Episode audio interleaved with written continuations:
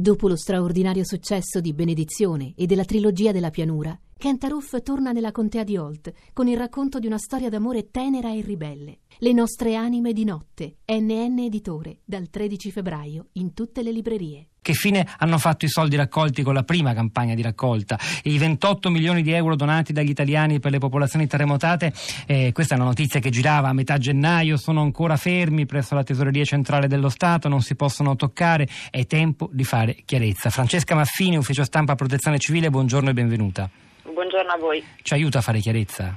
È fondamentale. Sì, allora, mm. Assolutamente. Allora, i fondi raccolti attraverso il numero solidale 45500 e anche quelli raccolti, gli oltre 8 milioni, attraverso i bonifici sul conto corrente aperto dal Dipartimento, verranno utilizzati secondo quanto previsto dal protocollo d'intesa per l'attivazione e la diffusione dei numeri solidali. E in quel protocollo è previsto innanzitutto un comitato dei garanti che deve essere istituito e che seguirà passo passo l'utilizzo di queste risorse ed è previsto che queste risorse vadano a supportare la grande fase della ricostruzione in quei, terri- eh, in quei territori, perché l'idea del protocollo d'intesa con gli operatori di telefonia e quelli della comunicazione parte proprio dall'esperienza, ovvero che nella fase di emergenza le risorse ci sono, come sapete eh, il Dipartimento insieme alle regioni ha anche attivato e attiverà il, la richiesta di, per il Fondo di solidarietà dell'Unione Europea. E quindi questi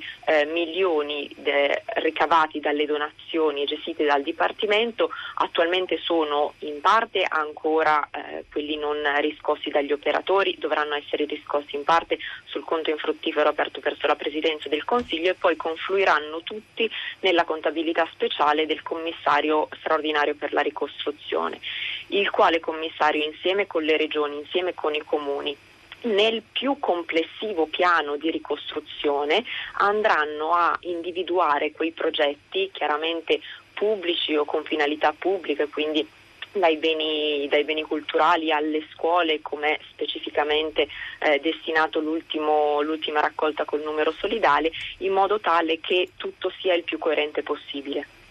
Senta, il lavoro della protezione civile nei, nei, prossimi mesi, quando finita anche l'emergenza neve che si sta sciogliendo, forse rallenterà, quale sarà?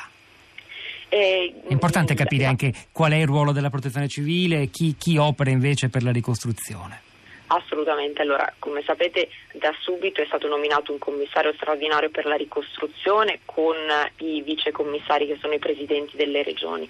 Ciò che si è fatto sin dall'inizio è stato quello di eh, impostare la fase di gestione dell'emergenza guardando mm, insieme proprio al territorio anche alla fase di ricostruzione. L'importante è quello che si continua a fare eh, sul territorio in, eh, in questi giorni, in queste settimane e l'impegno del sistema di protezione civile sarà sempre al massimo.